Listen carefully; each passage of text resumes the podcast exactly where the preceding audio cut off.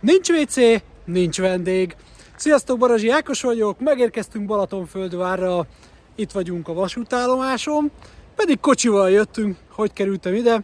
Hát úgy kerültem, hogy aki már régóta követ, az tudja, hogy amikor megyünk le a balatoni telekre, akkor mindig itt megszoktunk állni, pontosabban ott a kikötőnél, mert ott van egy nagyon jó giroszos, és hát szerintem 15 éve kivétel nélkül mindig itt megállunk, ebédre megesszük a giroszunkat, és akkor úgy megyünk tovább. Most is megyünk tovább. Hosszú séta vezet a vasútállomásig. Miért kellett ide eljönni? Azért, mert hogy eddig volt ott WC, és most az van kírva arra az ajtóra, hogy raktár. Kérdeztem, hogy mi van, megszűnt a WC? Hát igen, és hova legközelebb WC?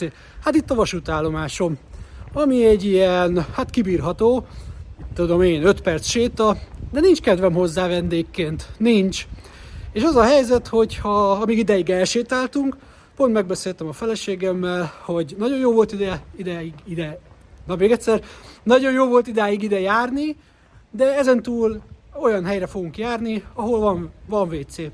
Egyszerűen nem jó ötlet szerintem elvenni valamit a vendégektől, amikor egyszer már volt WC, akkor az ember megszokja, főleg amikor, főleg olyanok, mint mi, akik ugye jövünk le, két órát autózunk, mindig el akarsz menni WC-re, és, és, és számítasz arra, hogy van, most már nincs, mert valamiért azt gondolták, hogy ez így nekik jobb lesz, és én meg vendégként azt mondom, hogy nekem viszont ez így nem lesz jobb, és keresek egy olyan törzshelyet ezen túl, ahova, ahol van WC, mert kibírom a 5 perc sétát, de nincs kedvem hozzá, és uh, vendégként fogyasztóként mindig azt viseli az ember rosszabbul, amikor elvesznek tőle valamit.